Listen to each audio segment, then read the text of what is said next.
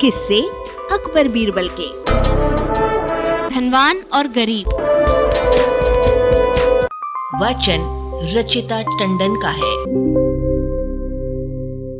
अकबर और बीरबल की नोकझोंक में हमेशा बाजी बीरबल के हाथ में रहती थी।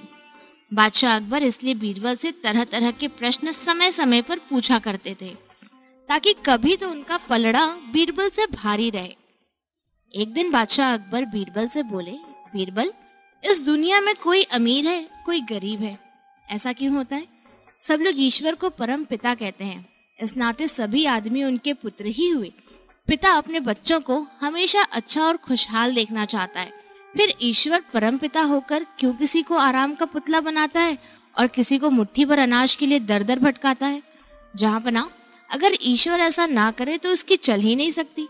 वैसे तो दुनिया में 5 पिता कहे गए, इस नाते आप भी अपनी प्रजा के पिता हैं। फिर आप किसी को 1000, किसी को 500, किसी को 50 तो किसी को केवल 5-7 रुपए ही वेतन देते हैं, जबकि एक महीने में आप सभी से सख्ती से पूरा काम लेते हैं। ऐसा क्यों? सभी को एक ही नजर से क्यों नहीं देखते? बीरबल ने बादशाह के प्रश्न का उत्तर देने के बजाय प्रश्न किया। बादशाह बीरबल के प्रश्न का कोई जवाब ना दे सके, उल्टे सोच में पड़ गए। बादशाह को इस तरह ख्यालों में खोया देखकर बीरबल बोले, जो जैसा काम करता है उसे वैसी ही मजदूरी मिलती है और इसी पर दुनिया का कारोबार चलता है। अगर ऐसा ना हो तो ये दुनिया चल ही नहीं सकती।